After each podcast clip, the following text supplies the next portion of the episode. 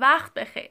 ماعده قربانی هستم. این اپیزود پنجم از قاف پادکست تقدیم شما میشه.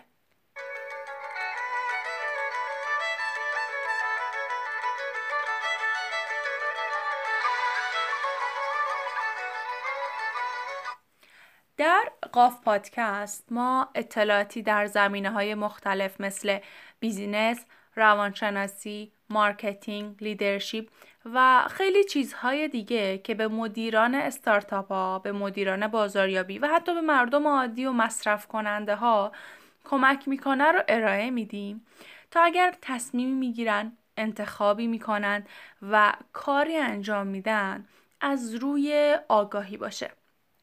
توی یک جمله اگه بخوام هدفمون رو بگم. هدف ما آگاهی دادنه. چون بیشتر ضربه هایی که متحملش میشیم از عدم آگاهیه. منابع و رفرنس هایی هم که استفاده می‌کنیم یا کتابن یا مقاله های معتبر علمی پژوهشی.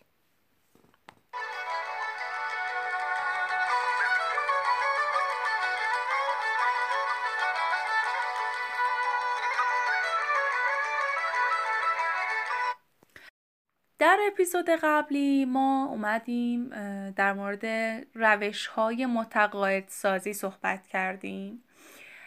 فعلا دو تا تکنیک رو برای شما گفتم و امروز می‌خوام تکنیک های بیشتری رو توی این اپیزود برای شما توضیح بدم و مثال بزنم. اما توی اپیزود قبلی من فراموش کردم که کتابی که ازش استفاده می‌کنم رو به شما معرفی کنم که الان اسمش رو بهتون میگم. 50 scientifically proven ways to be processive نوشته گالدنستین مارتین و اگه درست تلفظ کنم سیال دینی خب این کتاب به فارسی هم ترجمه شده که پنجاه شیوه علمی متقاعد سازی و نفوذ بر دیگران به این اسم ترجمه شده. ترجمه دکتر فاطمه باقریان و مریم تاجمیر ریاهیه. توی اپیزود قبلی اومدیم در مورد اصل ثبات اجتماعی بر شما صحبت کردیم و اینکه چه تاثیراتی می‌ذاره چقدر مهمه و ما ناخواسته یه سری قوانین رو میایم رعایت می‌کنیم. اگر این اپیزود رو یعنی اپیزود شماره چهار رو شما نشنیدید پیشنهاد می‌کنم حتما حتما اول برید سراغ اون. چون مباحثی که مطرح میشه و اطلاعاتی که داده میشه بخشایش به صورت زنجیره واره. یعنی اگه شما پیش زمینه ای در مورد اون نداشته باشید ممکنه در مورد اون مطلب متوجه نشید که اون تکنیک چیه چی رو می‌خواد بگه. یا حتی اون مثالی رو که می‌زنن رو متوجه نشید. پس اول اول برید سراغ اپیزود شماره چهار و اونو گوش بدید. اما بریم سراغ تکنیک سوم. پیام های تبلیغاتی که تولید میشه یا کمپین های تبلیغاتی که ایجاد میشه همیشه جواب نمیدن. خب چه اشتباهیه که این رایجه و باعث میشه یک تبلیغ یک آگهی نتونه جواب بده؟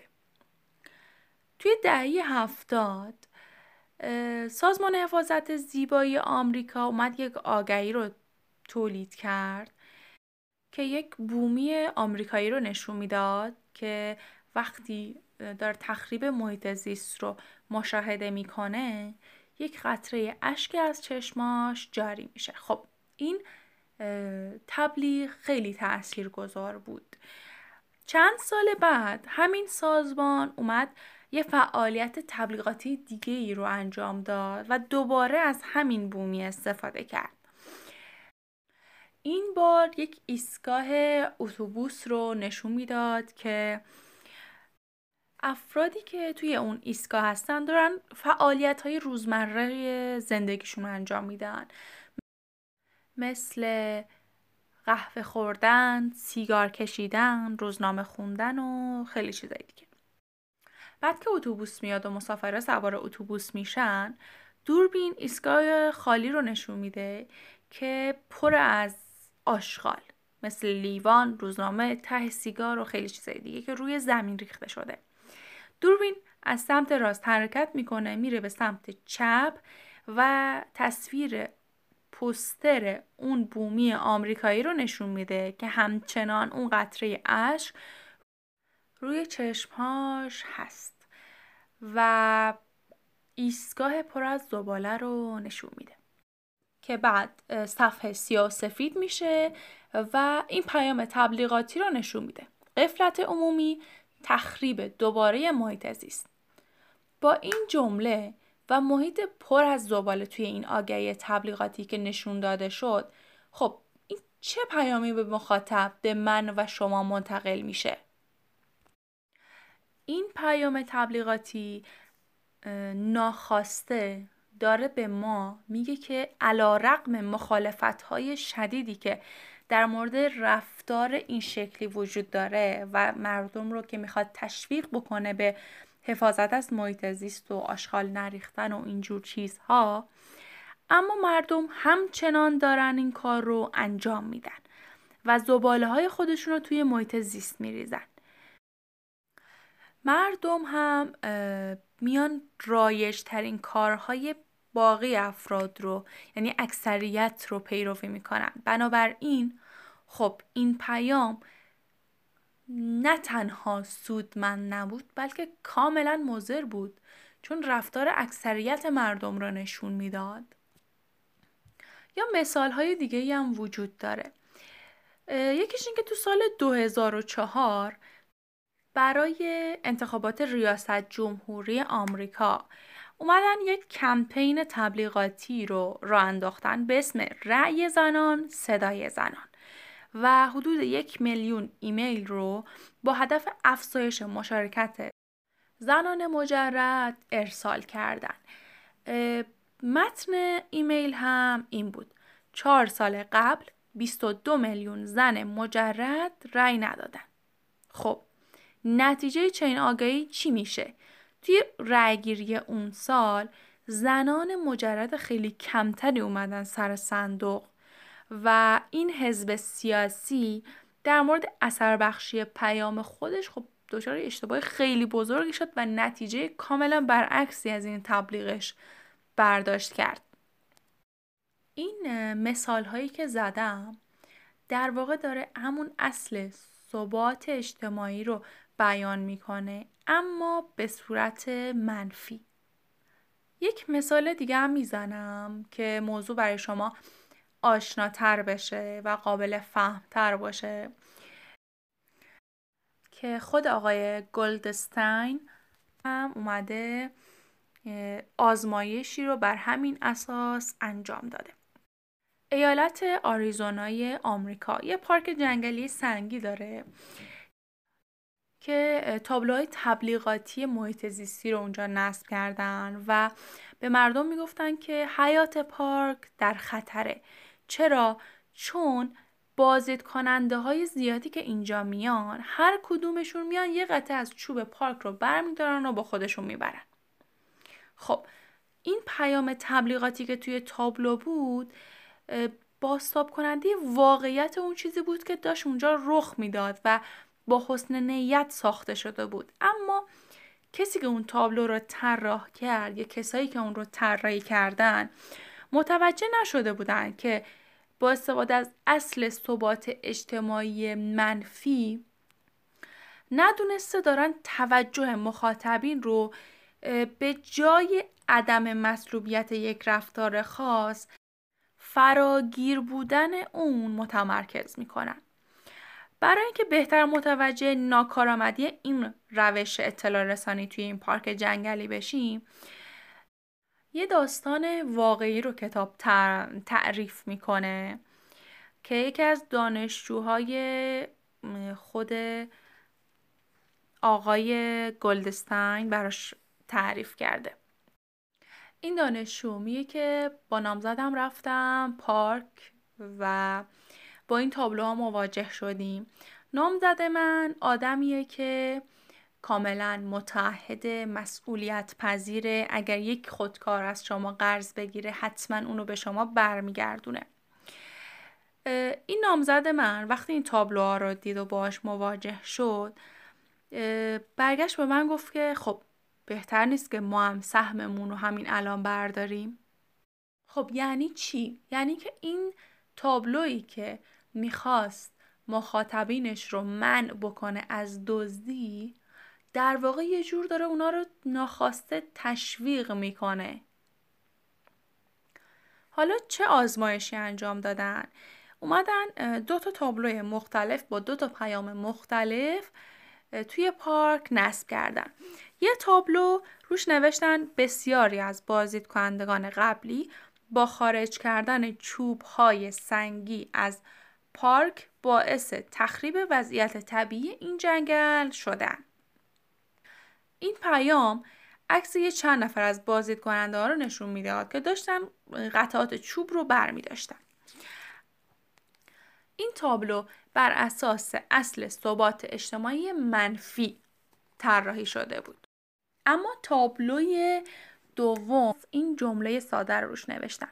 خواهشمندیم برای حفظ حالت طبیعی پارک جنگلی قطعات چوب رو از آن خارج نسازیم.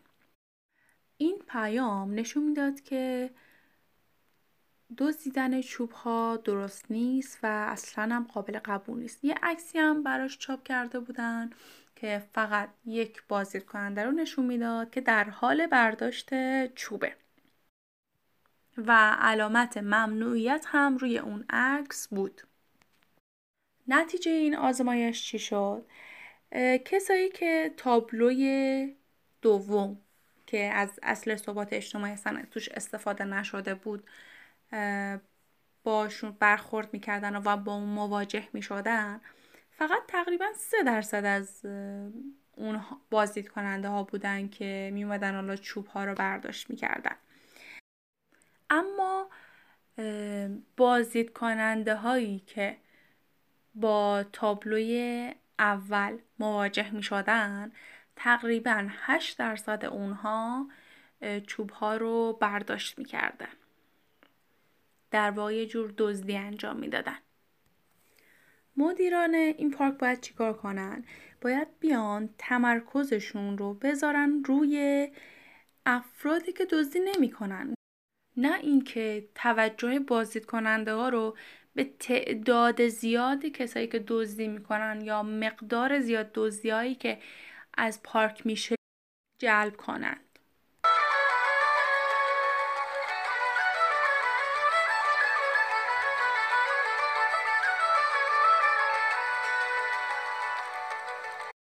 خب اما بریم سراغ تکنیک بعدی چه موقع با دادن پیشنهادهای زیاد به مشتری باعث میشیم که اونا کمتر از ما خرید کنند یا کمتر از ما چیزی بخوان. مارک لپر و همکارش اومدن تاثیر ارائه پیشنهادهای زیاد رو تو حوزه دیگران مثل حالا مواد غذایی برای مشتری رو بررسی کردن. اونها توی یه سوپرمارکت محلی اومدن دو تا بسته پیشنهادی تعمهای مختلف مربا رو پیشنهاد دادن. یه بسته. 6 طعم مختلف داشت.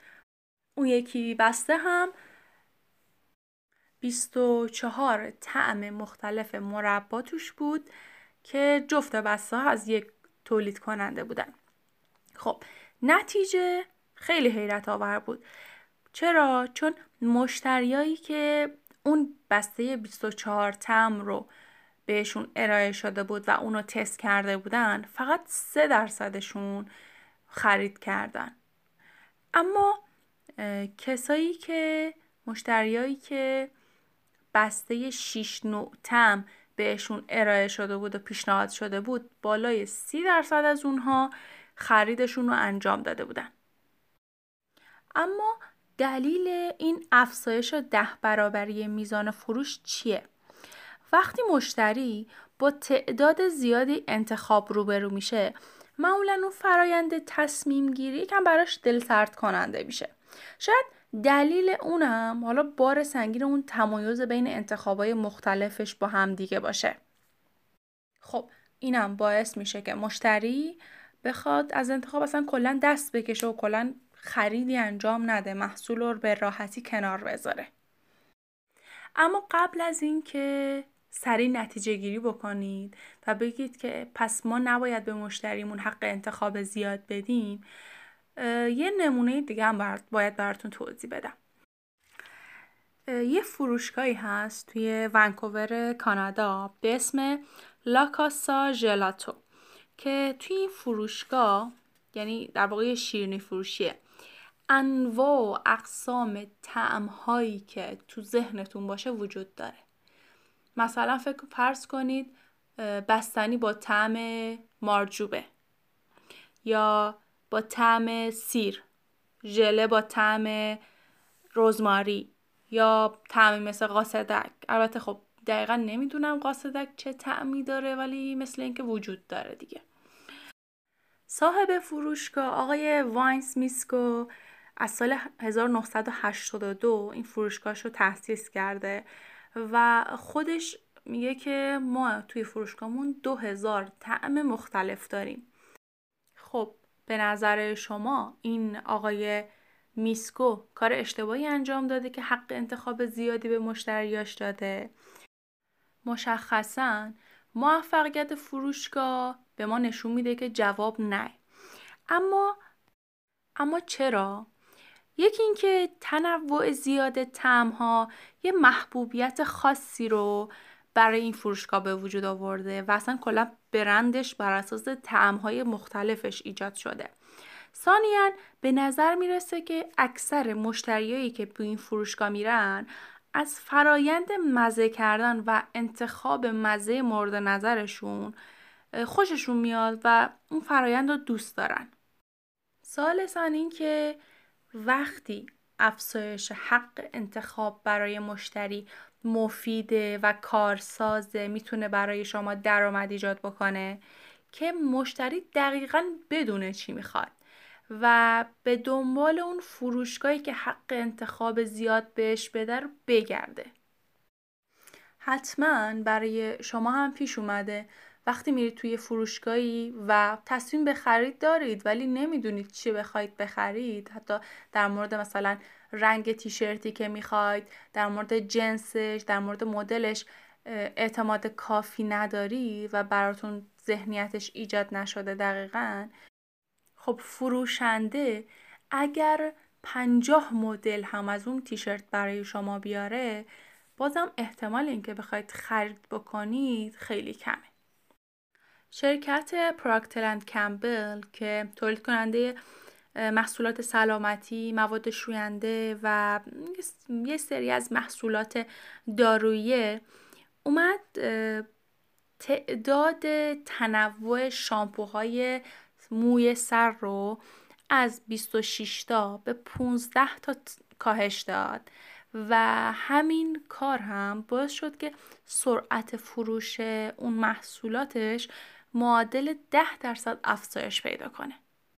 پس اگر شرکتی هستید، سازمانی هستید که محصولات خیلی زیاد و متنوعی رو به مشتریاتون ارائه می‌دید، سعی کنید یکم محصولاتتون رو جمع جورتر کنید تنوعش رو یه مقداری کم کنید مخصوصا اگر مشتریایی دارید که تکلیفشون با خودشون معلوم نیست نمی‌دونن دقیقا چی می‌خوان ولی این تکنیک فقط برای سازمان ها و مدیران و آدمای که با بیزینس سر و کار دارن نیست.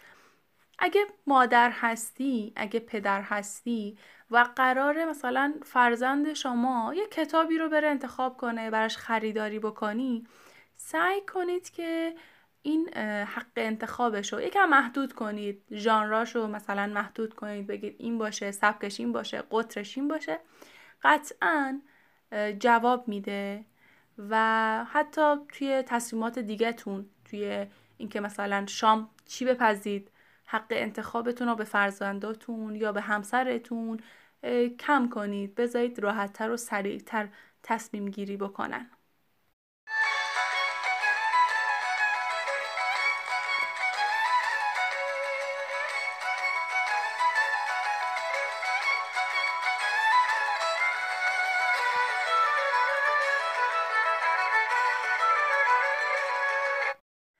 همه ما یک وقتایی برای ما اتفاق افتاده که خواستیم ثواب کنیم اما کباب شدیم این اتفاق وقتی که یک بیزینسی، یک فروشگاهی، یک شرکتی میاد یک اشانتیون یا یه هدیه ای رو در ازای خرید محصولی به مشتری میده خیلی راحت اتفاق میافته.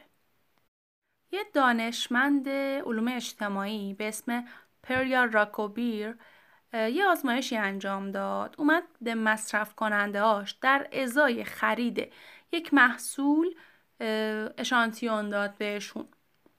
و ازشون خواست که اون اشانتیون رو به عنوان یک محصول جداگونه که اگر قرار باشه اون رو بخرن روش ارزش بذارن. نتیجه چی بود؟ این بود که مشتریان ارزش اون هدیه‌ای که بهشون داده بودن رو خیلی خیلی کم درک می‌کنن و بعض وقتا حتی فکر می‌کنن که اون چیزی که اصلا قیمتی نداره چون مجانی بهشون داده شده بود چرا؟ چون استنباط مشتری اینه که کمپانی خب نمیاد که محصولات با ارزش خودش رو مجانی به کسی هدیه بده. بخشش باعث میشه که مشتری این سوال از خودش بکنه که مشکل این محصول کجاست و احتمالا به این نتیجه می‌رسه که خب این محصول ممکنه از مد افتاده باشه یا یه جاییش مشکل داشته باشه یا زیاد تولید شده تولید کننده خواسته انبارش رو خالی بکنه به خاطر همون داره بذر رو بخشش می‌کنه. آزمایشی که خانم راکوبیر داشته انجام می‌داد چی بود؟ یه کاتالوگ از نوشیدنی های مختلف رو به عنوان محصول هدف به مشتری ارائه داد. و در کنارش هم یه دستبند مروارید به عنوان هدیه بهشون داد از یه گروه از شرکت کننده ها خواستش که ارزش اون دستبند رو در کنار اون محصولی که بهشون ارائه داده بودن رو بسنجن و ارزش گذاری بکنن.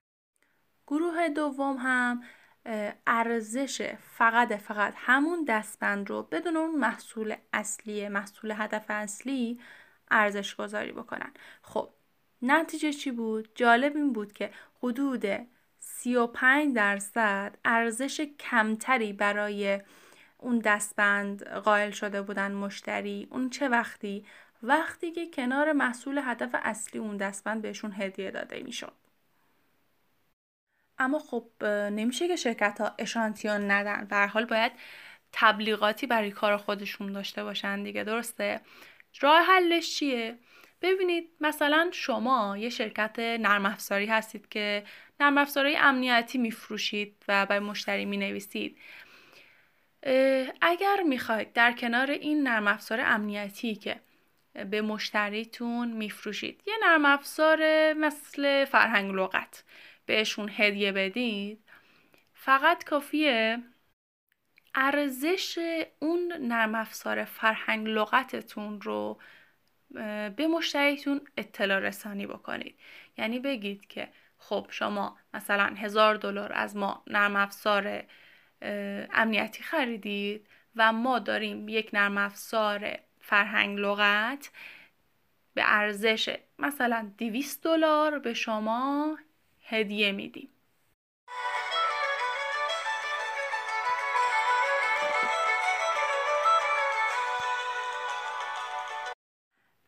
سراغ تکنیک بعدی.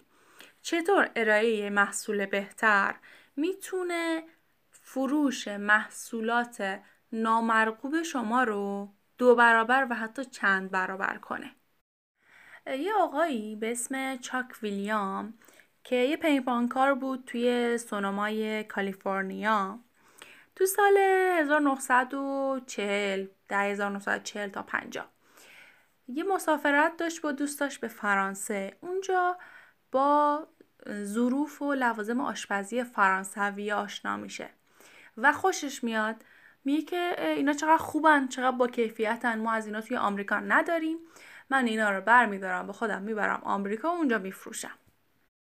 این بود که فروشگاه لوازم آشپزخونه ویلیام سوناما تأسیس شد. علاوه بر لوازم آشپزخونه جناب ویلیام اومد دستگاه نونسازی هم به فروش رسون که این دستگاه خیلی معروف شد خیلی پرفروش شد.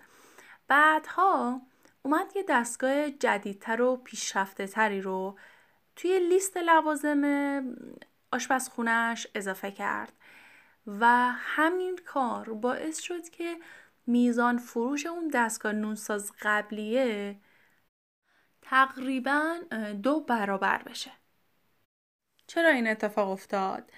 ایتامار زیونسون یه محققه که میاد در مورد تصمیم گیری مطالعه می‌کنه. میگه وقتی مشتری با یه مجموعی از گزینه ها در مورد یک محصول مواجه میشه مشتری گرایش به انتخاب هایی داره که جناب سیمنسون بهش میگه گزینه های توافقی. حالا گزینه توافقی یعنی چی؟ یعنی یه چیزی بین حداقل چیزی که مشتری احتیاج داره و حد اکثر هزینه ای که می‌تونه برای اون چیزی که احتیاج داره پرداخت کنه. حالا وقتی که مشتری می‌خواد بین محصولات متفاوت انتخاب انجام بده غالبا دوست داره محصولی رو انتخاب بکنه که ارزون تره و در واقع یه جور مصالحه انجام میده اینجا. اما اگه شما بیاید یه محصول سومی رو وارد لیستتون بکنید که گرونتره اون وقت گزینه توافقی از محصول ارزونتر میشه اون محصولی که قیمتش متوسطه. در مورد دستگاه نونسازی ویلیام هم همین اتفاق افتاد و در واقع معرفی یک دستگاه نونساز گرونتر باعث شد که اون نونساز اصلیه به عنوان یک انتخاب عاقلانه تر و اقتصادی تر در مورد در مقایسه با انتخابای دیگه قرار بگیره و فروشش هم تقریبا دو برابر بشه. شاید اگر یکم فکر بکنیم متوجه بشیم که کمپانی اپل هم روی گوشیاش روی آیفونش داره دقیقا همین کار رو انجام میده. و هر سری گوشی جدیدی که وارد بازار می‌کنه به بهونه مموری هر مدل میاد قیمت و, و انتخابای متفاوتی رو به مشتریاش عرضه می‌کنه.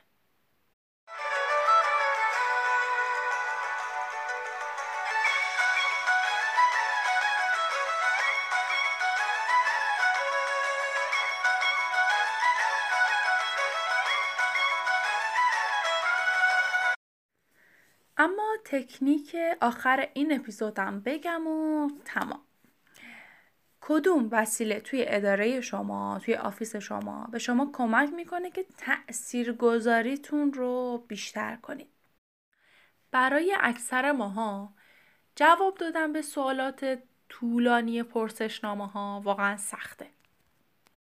رندی گارنر یه روانشناس اجتماعیه. اومد این سوال رو مطرح کرد که اگه برگه های یادداشتی رو که به صورت درخواست مکتوبه و شخصیه بخوایم روی پرسشنامه هامون بچسبونیم و به دست افراد بدیم چقدر احتمال داره که اون پرسشنامه ها پر بشن و برگردونده شن اومد یه آزمایشی انجام داد و سه دسته از پرسشنامه رو به این شکل که یه دسته از پرسشنامه یک یادداشت دست نویس هم روشون بود یه دسته از پرسشنامه ها یه برگه سفید زمیمشون بود یادداشتی نبود روش و یه دسته سوم از پرسشنامه هم هیچی روش ننوشته بود فقط خود همون پرسشنامه بود.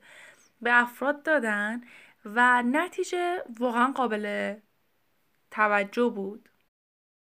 تقریبا 70 درصد از دسته اول یعنی اون کسایی که پرسشنامه رو همراه با یک پیام دست نویس دریافت کرده بودن پرسشنامه رو جواب دادن و برگردوندن. دسته دوم فقط 43 درصد از پرسشنامه پاسخ داده شده بود و برگشته بود. دسته سومم فقط 34 درصد از اونها که هیچ یادداشتی دریافت نکرده بودند پرسشنامه ها رو پر کردند و برگردوندن. اما علت چی بود؟ گارنر توضیح میده که اگرچه که پیدا کردن و چسبوندن و نوشتن یه برگ یادداشت خب کار سختی نیست. اما مردم اون تلاش اضافی و شخصی که شده رو درک می‌کنن و احساس می‌کنن که باید با اون موافقت کنن. و یه طوری اون تلاش رو جبران کنن. در کل اصل تقابل میاد مثل یک چسب اجتماعی عمل می‌کنه و روابط افراد رو به هم میچسبونه. این تحقیق چی رو ثابت کرد؟ اینکه شما هرچی بیاید پیامتون رو شخصی تر کنید شانس بیشتری دارید که بله بگیرید از بقیه یا درخواستتون مورد قبول بقیه قرار گرفته بشه.